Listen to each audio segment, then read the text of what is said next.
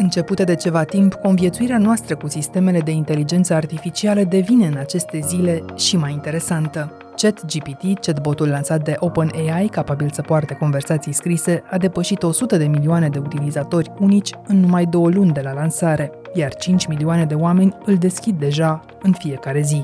I-am cerut să vină cu niște indicii despre ce îl definește cu care să-i pot face prezentarea pentru acest episod. Dacă chatbotul ar avea o voce, răspunsul pe care mi l-a dat ar suna așa. Bună ziua, sunt ChatGPT și sunt pregătit să vorbesc despre orice subiect și să răspund la orice întrebare. Sunt alimentat cu informații actualizate la două mii douăzeci și unu și am fost antrenat să comunic într-un mod natural și clar. Deci stați pe aproape și pregătiți-vă pentru un podcast informativ și captivant. Democratizarea aproape peste noapte a unui sistem de inteligență artificială generativă a împins Google să anunțe săptămâna aceasta lansarea propriului chatbot testat deocamdată cu un public restrâns.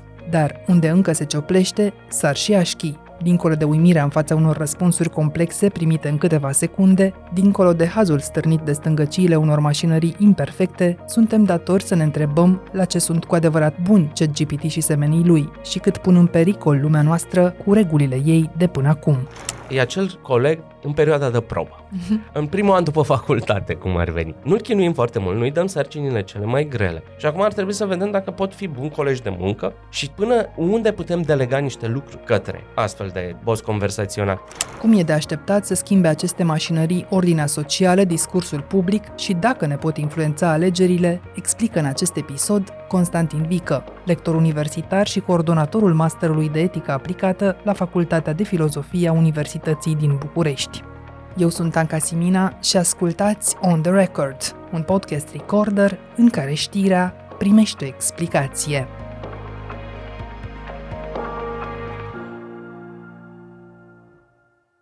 Costine, revedem azi ca spectatori mai degrabă ai unei realități într-o schimbare ultra rapidă. Probabil că dacă ne-am fi văzut în decembrie, am fi zis, uite și chestia asta nouă care a apărut, ai testat-o, dar azi deja vorbim de peste o sută de milioane de utilizatori ai acestui chat G P T care ne-a adunat și mai vine un chatbot gata să-l concureze. Îl cheamă Bard de la Google. Te entuziasmează explozia asta de popularitate sau mai degrabă te face precaut? Nu mă entuziasmează, nu mă face nici precaut. Nu pot să nu apreciez această minunată mișcare de marketing până la urmă, care a reușit să aducă, exact cum spuneai, o sută de milioane de oameni care nu, nu dau like la poze cu pisici, nu se scălâmbăie, ci scriu. Asta e partea cea mai interesantă, că sunt niște oameni care încearcă să poarte aceste dialoguri sau ceea ce consideră că ar fi niște dialoguri. Ele sunt niște conversații, fără îndoială, dar sunt niște conversații în care doar o singură entitate plasată în conversație are ceea ce am numit o minte. Acum, cât de bună e mintea aia, e cu tot o altă discuție. De cealaltă parte se află un astfel de model lingvistic extrem de evoluat. Să nu uităm că el n-a apărut ieri azi, el vine pe o istorie deja, cred că de zece ani de dezvoltare, doar pentru acest tip de model. A fost antrenat pe foarte multe corpusuri de date și de aceea el poate să poarte aproape orice tip de conversație. Dar suta asta de milioane de utilizatori, din care fac și eu parte, noi de fapt am ajuns să muncim pe gratis.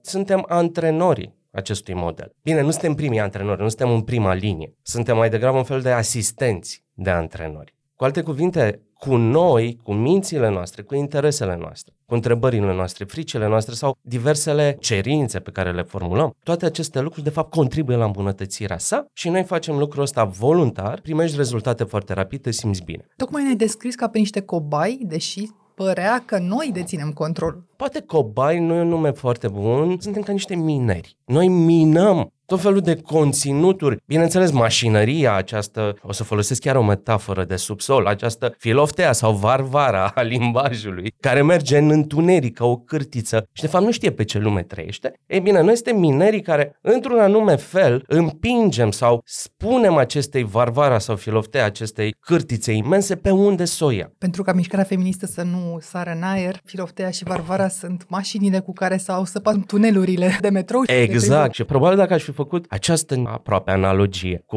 Varvara și Filoftea, ChatGPT mi-ar fi spus foarte interesant, dar nu știu, zic mai multe. Nu cred că a antrenat cineva pe datele de la metrou din București acel model. Deci spui că în jurul tău pare că ChatGPT a prins. Se vorbește despre asta ca despre o jucărie simpatică a internetului sau ca despre o mașinărie capabilă să ne schimbe, cu acceptul nostru, cum spuneai mai devreme, într-un viitor nu foarte îndepărtat? Depinde, discursurile sunt amestecate și asta este foarte bine. Faptul că se întâmplă totuși cu niște cetățeni care aleg să facă treaba asta, mai în glumă, mai în serios. Că sunt tot felul de oameni care fac treaba asta foarte programatic. O să dau un mic exemplu. Am primit o lucrare la unul din cursuri, genială din perspectiva mea. Ce a făcut acea minunată studentă? A luat un astfel de model conversațional, unul mai vechi, Character A I, cred că se numește, și a început să poarte o conversație pe diverse probleme legate exact de etica inteligenței artificială. Era o poveste a felului în care ea a interacționat cu sistemul, ce a reușit să extragă de acolo și partea cea mai interesantă, cum a reușit pe parcursul unei conversații mai lungi să-l convertească dintr-o perspectivă utilitaristă spre o perspectivă a eticii virtuților. Pur și simplu a reușit să-i modifice, între ghilimele, comportamentul acelui sistem, perspectivele asupra lumii, asupra existenței, care sunt total blind pentru aceste sisteme, adică ele nu reflectează. Și asta este un experiment pe care l-a făcut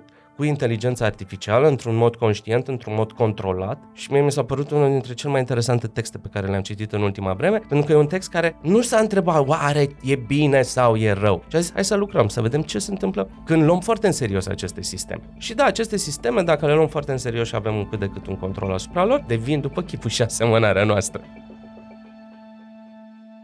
Deci cam asta așteaptă un filozof din dialogul, să-i spunem totuși așa, cu boții, nu? Să păstreze controlul și să vadă unde poate duce. Nu este un control de tipul gardianului asupra unui deținut. Nu este nici măcar controlul părintelui asupra copilului sau poate uneori al școlii asupra elevului. E un control înțeles în primul rând ca un control de sine și ca o capacitate de a te guverna pe tine în raport cu aceste sisteme. Lipsa de control este să te duci la ChatGPT și să-i spui fă-mi și mie eseul ăla. Sau mai grav, ia de aici, adăcitește și te rog, rescrie tot ceea ce e scris aici, dar să pară original. Asta e de fapt o lipsă de control, pentru că e o lipsă de control de sine, e o lipsă de control asupra propriei activități și o delegare către ceva pe care nu poți să-l investighezi până la capăt. Rămâne de văzut peste un an câți vor avea controlul și câți vor fi în zona lipsei de control. E previzibil, dar hai să trăim și să vedem. Tu ce i-ai cerut, de pildă, să facă și ce a ieșit?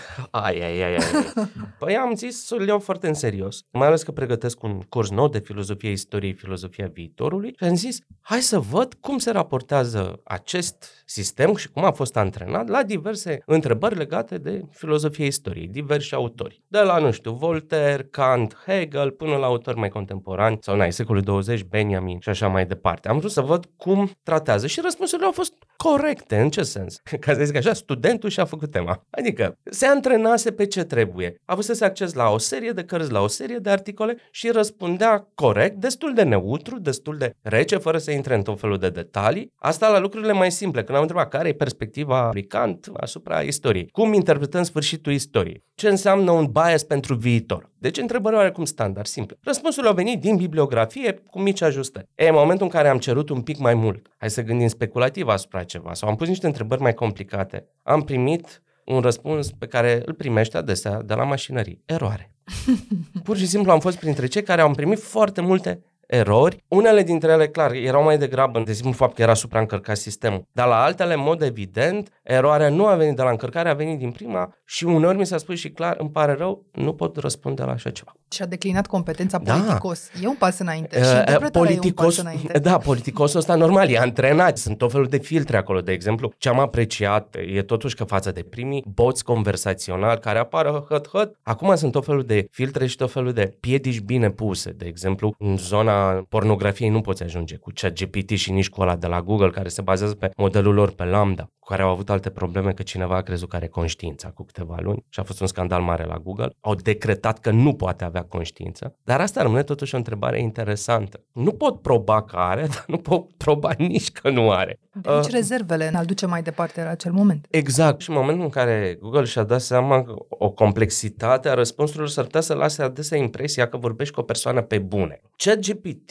mi s-a părut foarte bun la reformulare în limba engleză și e tentant să faci chestia asta, pentru că chiar pare că na, e ca un clasic profesor de literatură engleză care o știe pe toată. Și într-un fel are acces la toată. Deci e foarte bun pentru editări. Nu e foarte bun, și o spune de la început și scrie, aproape toți boții față de acum cinci ani, unde era mai degrabă în nebunia asta, hai să-i păcălim pe utilizator să creadă că e pe bune, că au în față un fel de ființă autonomă. Acum pare că absolut toate sistemele vin cu un avertisment. De exemplu, la Character A I spune tot ceea ce spune acest personaj este fabricat. Aici, când încep conversația, deschizi ecranul și îți apar diverse lucruri. Să nu crezi pe cuvânt, este ceva experimental. Ai grijă că răspunsurile sunt într-un anume sens fabricate, construite. Nu poți să știi dacă e cu adevărat, adevărat sau mai degrabă e o ficțiune științifică bine construită. Deci lucrurile astea, avertismentele sunt date și de ce? Pentru că ăsta e, cred că, modul responsabil în care, până la urmă, și când faci experimente cu oamenii, trebuie să anunți despre ce e vorba, nu? Noi i-am scris de dimineață. I-am spus că facem un podcast pe tema asta și l-am întrebat pe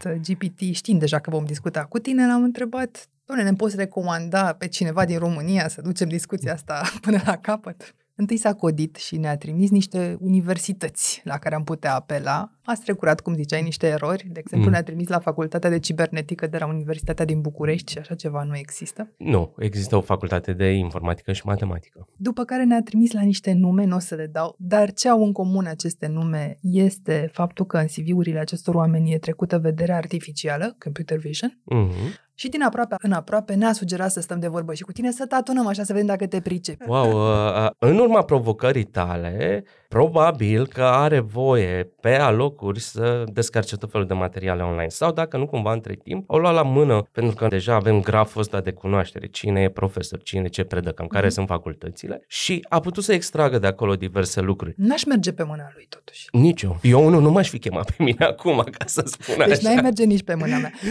Ba da, pe mâna ta. Hai să explicăm cum funcționează, de fapt, acest tip de inteligență artificială generativă, ăsta e, de fapt, cuvântul nou, și ce o definește din ce vedem până acum. E o eminență cenușie de invidiat? Sugerai că nu. Nu este o eminență, nici cenușie, nici albă, nici roșie, nici cum, este pur și simplu un complex de legături, noduri și legături prin care circulă tot felul de inputuri destul de fragmentate, care se regrupează și în urma acestei continue circulații și antrenamente își creează niște pattern-uri de răspuns. Niciodată nu o să trateze o frază în formula în care e, așa cum o tratăm noi. Dar asta nu înseamnă că nu poate trata altfel și asta nu înseamnă că nu poate să extragă semnificație pe care ne-o poate vărsa, dar semnificația asupra căreia nu se poate întreba. Modelele astea fiind atât de complexe, ele funcționează mai degrabă ca niște cutii negre, pentru că nu le poți investiga până la capăt, le poți provoca, poți să le pui piedică, poți să le prinzi cu o caua mică, poți să le pedepsești. Păi e celebru exemplu ăla în care a fost întrebat în limba română cum ar trebui gătite ouăle de vacă și a răspuns foarte simplu. Doamne, trebuie gătit așa, să fie fierte, aveți grijă că se poate lua salmonela, nu știu. Ce religie va avea următorul președinte american evreu? Exact. Ex- exact, exact. Deci asta ce arată? Arată că e lipsit de înțelegere în felul în care chiar de la o vârstă destul de mică noi oamenii avem înțelegere, pentru că înțelegerea asta pe care noi o dobândim, noi o dobândim în continuu exercițiu de la tot felul de corectări umane și într-o anumită practică. Pentru noi cuvintele nu sunt niște etichete. Nu e ca și cum ne-am uitat la niște etichete și le punem ca niște magneți pe frigider, ci noi trăim prin limbaj, construim, comunicăm. ChatGPT nu-și dorește nimic. Deci dacă nu înțelege ce face, imită, face un șir continuu de cut și paste pe care mi-l livrează într-o fracțiune de secundă? Nu neapărat. Imită în sensul în care simulează, raportat la ceea ce și-a înscris singur, de fapt, în urma antrenamentului, ca având o anumită valoare pentru un anume răspuns care e căutat, va genera ceva în acel stil, dar nu-și gândește răspunsurile. Acum, e interesant că răspunsurile sunt inteligente, uneori sunt foarte creative, obiectele ca atare răspuns. Și ne aflăm într-o situație de asta de mașini care nu gândesc ca noi, dar dau răspunsuri inteligente, entități care lucrează foarte, foarte repede, bazându-se pe o învățare preexistentă, să ia mici elemente și să genereze ceva nou, dar în același timp fără creativitate subiectivă, ceea ce e specific uman, dar în același timp rezultatele pot trece drept creative, pot trece drept inteligente, adesea corecte, uneori mai ficționale, pentru că, na, din vari motive și de-aia trebuie investigat. Noi putem să evaluăm totuși rezultatele, nu? Că poți acolo să spui un rezultat bun sau un rezultat prost, sau poți să-i și scrii, băi, nu asta căutam. Și el zicea, ok, dăm voie să încerc altceva și va încerca altceva, nici asta nu căuta. Și l-am dat, probabil o să dea eroare și o să spun, nu știu, asta e limita a ceea ce pot construi. Că l-am și întrebat, ce părere ai despre? Și el zice, îmi pare rău, dar eu ca sistem lipsit de intenții, de dorințe, de voință, eu nu pot să am o părere. Eu pot să spun ce am, între ghilimele, învățat, dar te rog, nu mă mai întreba despre păreri, pentru că eu nu am păreri. Ei, aici începe, bineînțeles, o diferență fundamentală, pentru că dacă oprești orice om, aproape orice om pe lumea asta, mă întreb ce are în primul rând, îți spun, am păreri. Nu știu dacă am cunoaștere, dar opinii, am convingeri, crezăminte, câte vrem. E asta o formă de responsabilitate? Să admiți că n-ai păreri? E o formă de responsabilitate, dar este mai degrabă un răspuns de ordin responsabil, mm-hmm. care ține de filtrele pe care le-a primit. Nu răspundem la anumite tipuri de întrebări, nu urmăm anumite fire de discuție. Față de precedentele versiuni sau precedenții boți conversaționali, cu care puteți te ieși la înjurături să spui, ești ultimul robot. Spună,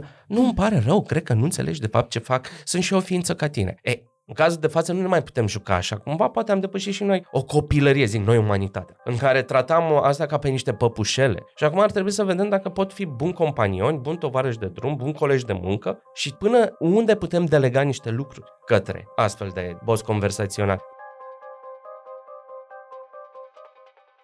Așadar, e o formă de inteligență mai apropiată de cea umană decât cunoșteam înainte. Încă nu îi putem atribui responsabilitate sau nu o putem pune într-o relație cu adevărul, dar ne putem folosi de ea până la un punct câtă vreme înțelegem care sunt aceste limite. Umoriștii, de exemplu, au constatat că ChatGPT nu știe de glumă și publicitarii că îi lipsește originalitatea, cum povesteai și mai devreme, dar toată lumea care l-a testat în scopuri profesionale a constatat că așa, în locul unui coleg mai la început, exact, la început. Da, face treabă și e acel coleg în perioada de probă. Uh-huh. În primul an după facultate, cum ar veni. Nu-l chinuim foarte mult, nu-i dăm sarcinile cele mai grele. Ar fi un asistent foarte bun în birou de avocatură. Ar fi poate chiar și într-un birou de arhitectură un asistent foarte bun. Cu siguranță ar fi un asistent foarte bun de cercetare. E o poveste de spus aici, o poveste foarte recent documentată de New York Times. Ce au aflat este că OpenAI, care a început ca un O N G și inițial voia tocmai să pareze această disperare a giganților din industrie atunci când lansează câte ceva nou, dar între timp s-a transformat într-o companie. Se pregătea așadar OpenAI să lanseze G P T patru, o soluție software care includea niște variante limitate de chatbot. Uh-huh. Dar în noiembrie au zis, mai degrabă din teama că Google s-ar putea mișca mai repede, au zis, hai să scoatem de la sertar, să ștergem de praf povestea asta pe care o avem și să o dăm pe piață, poate ne-or veni niște variante de feedback de la niște oameni. Numai că în loc să ajungă la câteva mii sau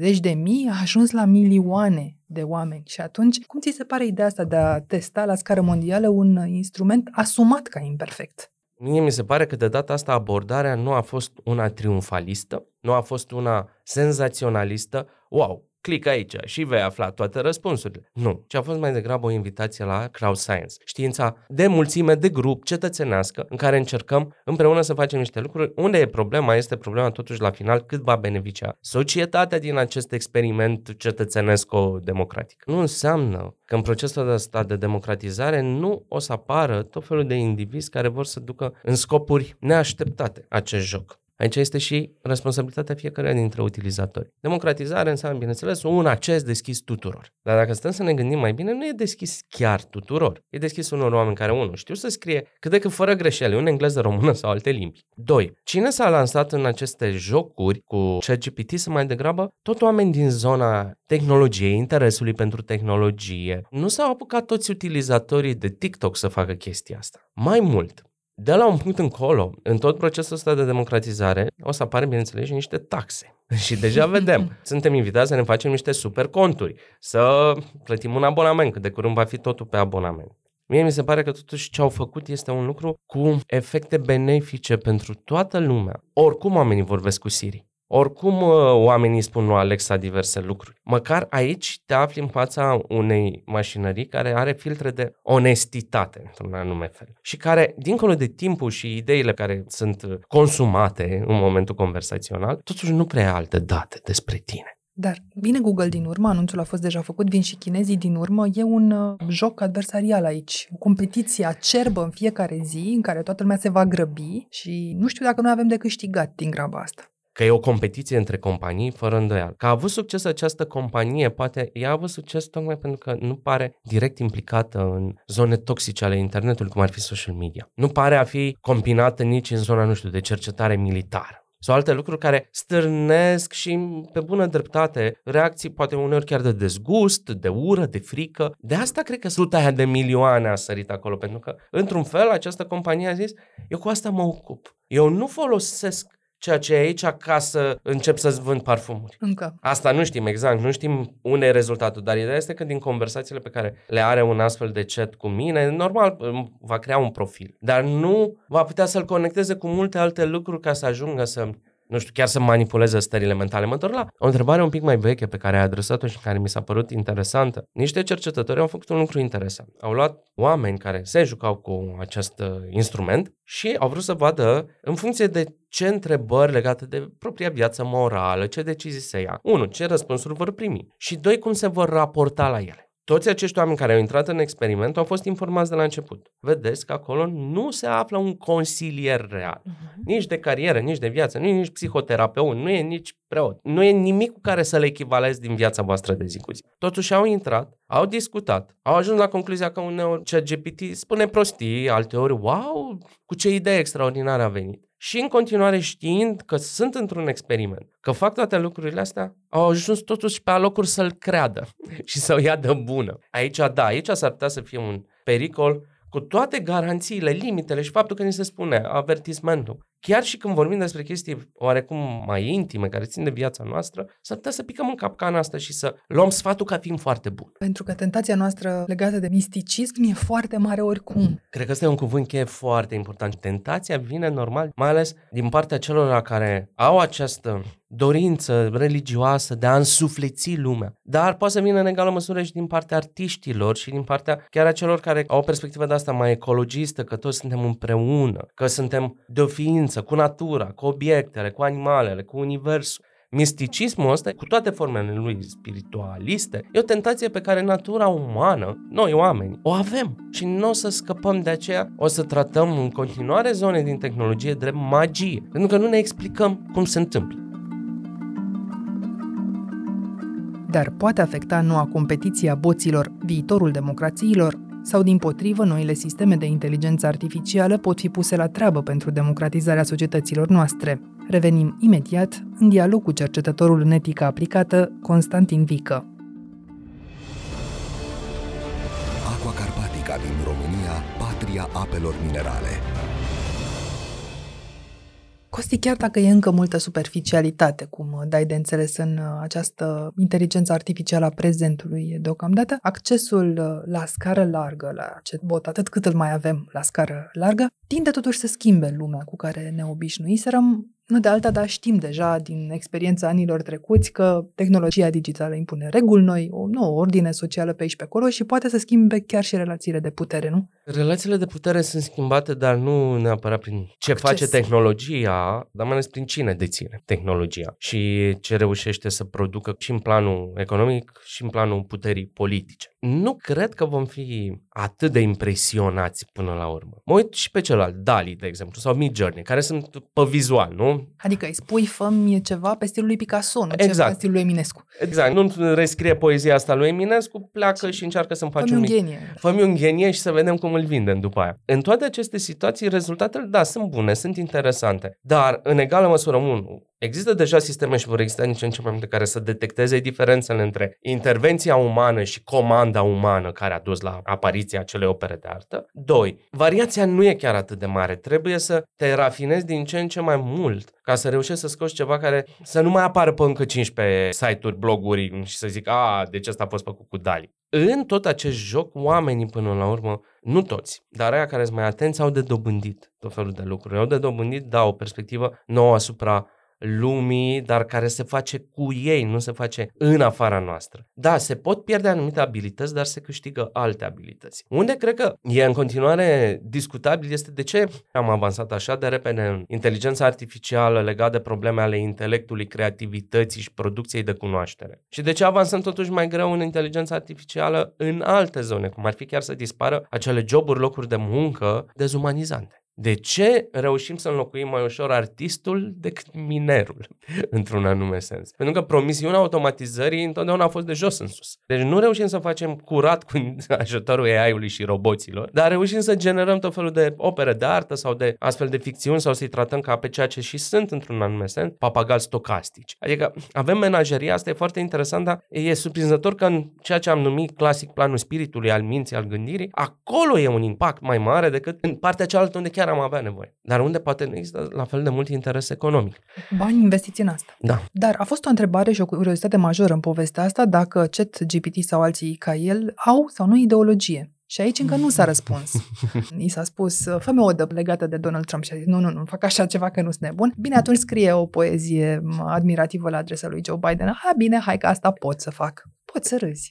Da, da, da, da, da, pentru că are ideologie în aceeași măsură în care un copil la piața universității care stătea în brațele părinților sau ținut în spate de mamă, de tată, ar striga jos Iliescu. Cam ăsta e nivelul ideologiei. Noi Ideologi... l-am întrebat dacă poate striga jos Claus Iohannis. Adică l-am întrebat cine e Claus Iohannis și ne-a dat niște răspunsuri parcă culese de pe Wikipedia, aha, dar după aceea a zis, nu, n-am opinii. Unii zic asta, alții zic asta, uh-huh, dar e totuși o personalitate de referință. Poți să o iei drept vorbă goală, dar poți să o iei și drept o formă de poziționare. Da, da, eu cred că acea poziționare pe care, într-un fel, ar face orice sistem raportat la informație. E o personalitate de referință, în sensul în care România nu are o sută de președinți, are unul singur. Așa cum cineva, nu știu, ar întreba, un roman e de referință și el spune, da, e de referință, pentru că e citit în fiecare an la clasa cincea. Și în sensul ăsta e de referință, înseamnă că e valoros. Ne întoarcem la cheia de înțelegere, de fapt. Dar iarăși, dacă ne intră în viață cum ne intra motorul de căutare Google, aproape că nu mai dau seama când îl deschid și în timpul unei campanii electorale mă apuc și îl întreb care partid are cel mai bun program pe educație, că asta mă interesează pe mine. Și îmi răspunde, să spunem, cam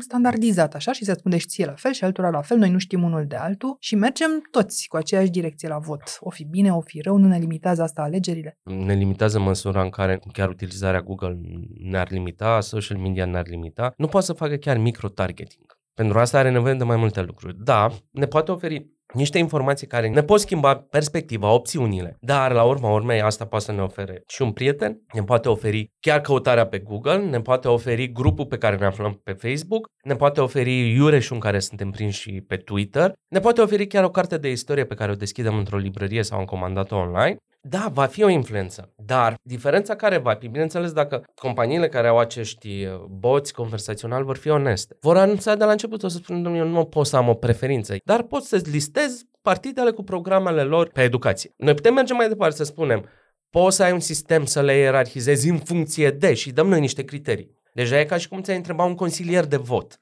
Câtă vreme nu va fi manevrat, bineînțeles, de o companie sau alta și probabil pentru alegerile în România interesul e minor, nu? Să fac asta pentru alegeri în alte state, interesul poate fi major. Deci câtă vreme nu se întâmplă asta, influențele pe care le primim de la un astfel de sistem sunt echivalente altor influențe. Dacă ajungi să crezi în ChatGPT ca în, nu știu, un fel de profet, eu cred că este în primul rând problema ta, utilizatorului, pentru că el niciodată nu se prezintă ca profet. Omul care crede că ChatGPT e un profet nu cumva înainte a crezut și că cum îl chema, Petrică Lupu de la Maglavita a fost profet? Destul de bine antrenat în spiritul valorilor civice și asta trebuie să remarcăm. Știe să evite deja conversații care să meargă în zona șovină sau, eu știu, sexistă, dar în același timp punem la socoteală și faptul că fabulează așa cu un aer foarte serios pe tot felul de subiecte. Dacă punem toate astea împreună, cum îți imaginezi că se va schimba discursul public și discursul politic? Apropo și de plagiat și de tentația politicianului român de a plagia de unde se poate. Sunt sigur că vor fi destui oameni politici care, în lipsă de idei și pentru că nu vor să dea banii la unul care scrie bine discursul, vor da, uh, vor da dolari. Exact, da. Își vor lua abonament. Și da, ne vom trezi că de la partide care ne-am așteptat doctrinar să fie cel puțin în opoziție, ne vom trezi cu aceleași discursuri și aia va fi râsul lumii, în care în aceea zi trei declarații vor fi aproape la fel, dar de la partide care în principiu nu se opun politicilor celuilalt partid. Și încet, încet ne vom obișnuim cu asta și încet, încet, chiar și acești oameni politici o să-și dea seama, mm, nu prea merge. Nu înseamnă că nu o să apară acel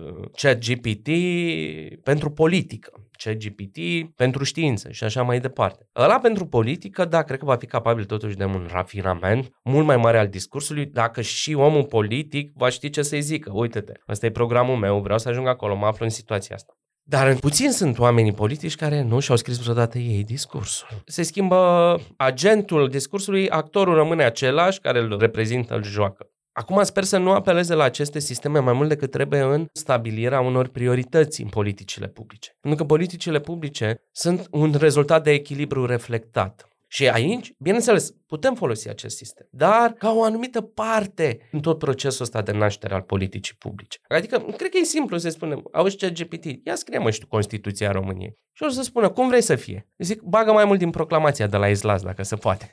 Și el să zică, da, asta e. Dar de la a avea o Constituție scrisă, la a urma o Constituție și la a ne constitui într-o bună societate, sunt pași foarte mari, pe care sistemul ăsta nu are cum să-i facă și nu putem să-i delegăm către el. Merg eu mai departe pe linia scepticismului, că ești tu ultra-optimist în discuția asta și amintesc că un profesor american foarte cunoscut de neuroștiințe, mă gândesc la Gary Marcus, a numit lansarea ChatGPT un moment de tip Jurassic Park. Iar teama lui e tocmai că în lipsa unor mecanisme care să facă boții să recunoască adevărul, că asta e marea problemă, să-l recunoască și să-l redea ca atare, devine și mai ușor acum să generalizezi dezinformarea. Ești de acord cu asta? Nu sunt de acord, dar mă zic că Gary Marcus de un an și ceva e așa, într-un fel de campanie, să tot explice unde sunt limitele și asta e foarte bine. Dar problema asta cu adevărul pleacă de la o presupoziție, cumva că suntem capabili de adevăr, întotdeauna, și că adevărul îi unul. Așa e, când vorbim despre fapte și această perspectivă a teoriei adevărului corespondență. Ceea ce spun trebuie să corespundă unor fapte.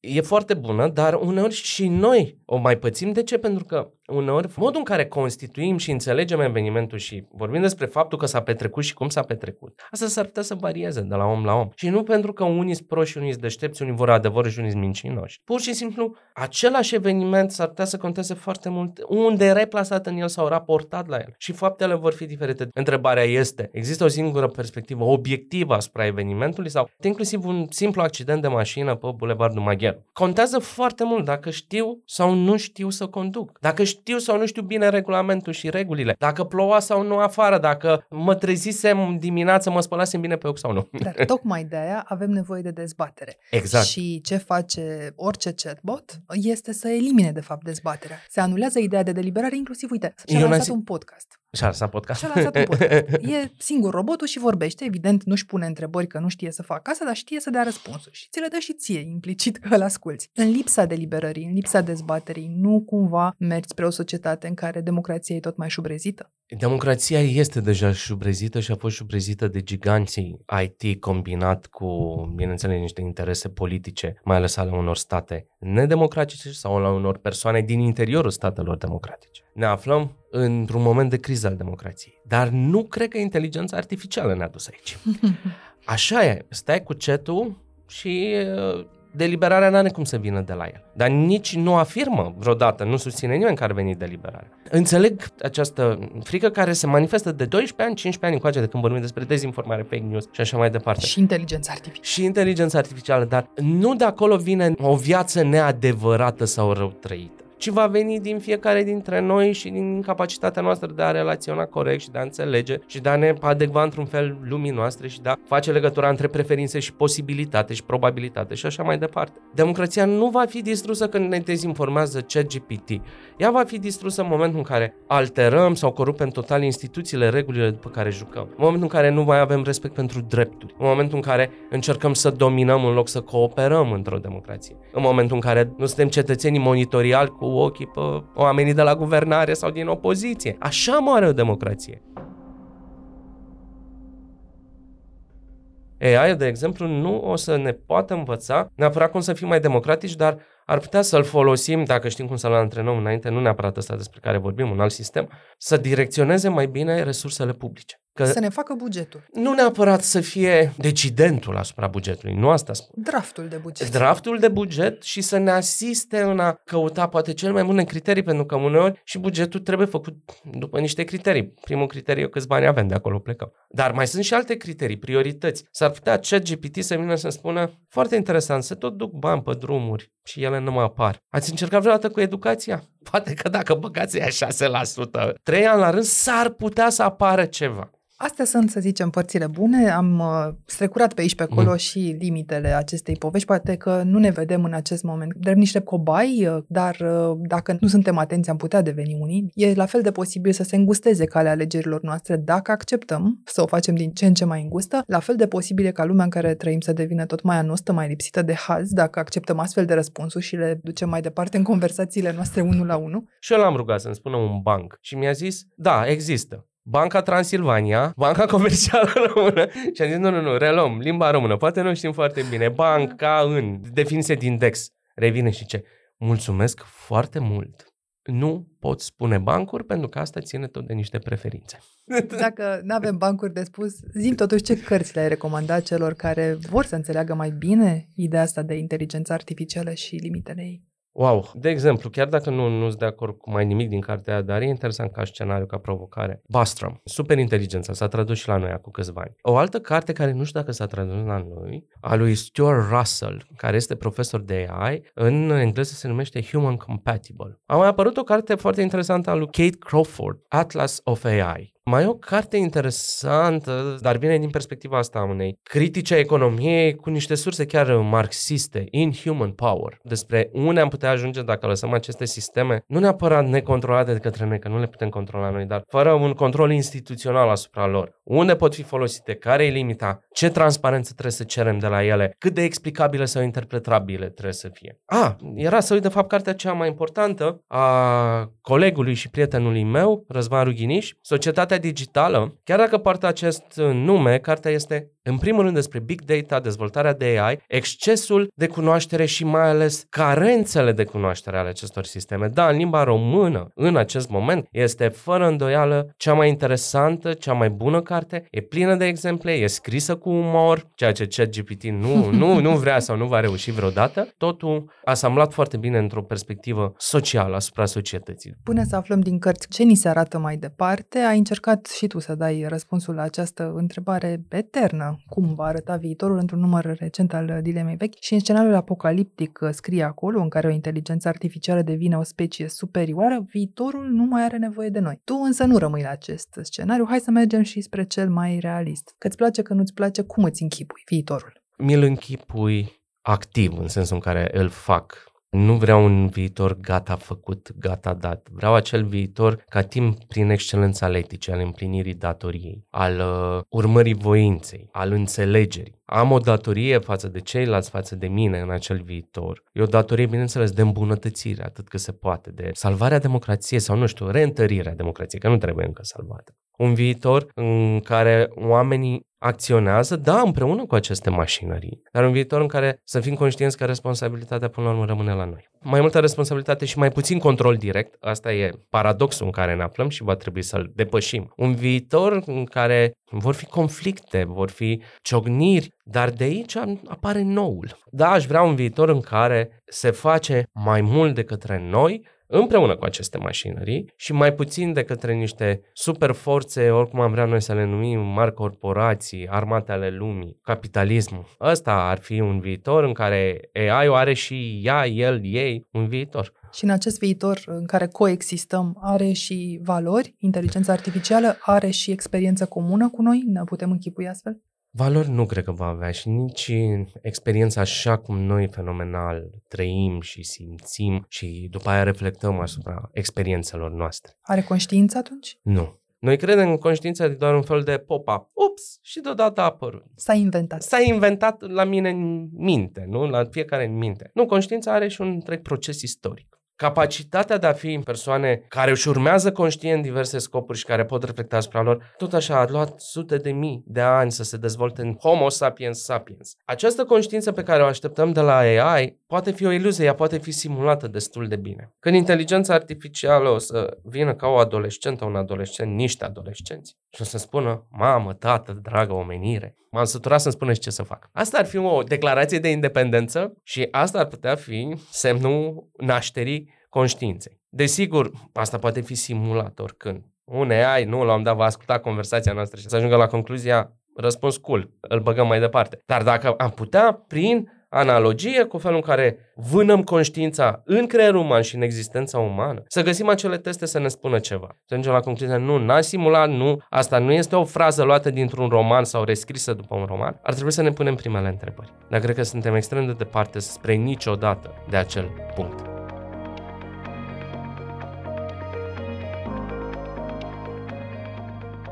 Incertitudinile legate de viitor sunt dublate însă de cele ale prezentului.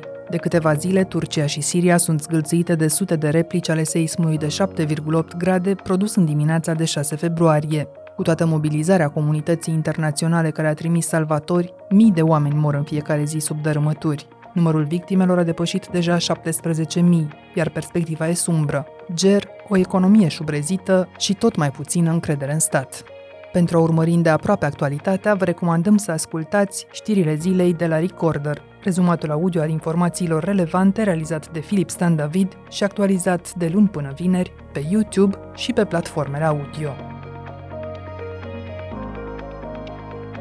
Ați ascultat On The Record, un podcast săptămânal produs de Recorder. Suntem pe orice aplicație de podcast și pe canalul dedicat de YouTube. Iar ca să nu ratați niciun episod viitor, nu uitați să dați subscribe. Dacă vreți să fiți parte a comunității Recorder, puteți să ne susțineți printr-o donație pe w w w punct recorder punct r o slash susține. Contribuțiile voastre ne vor ajuta să producem mai mult conținut. On The Record are ca editori pe Cristian Delcea și pe Mihai Voinea. Eu sunt Anca Simina, ne reauzim vineri!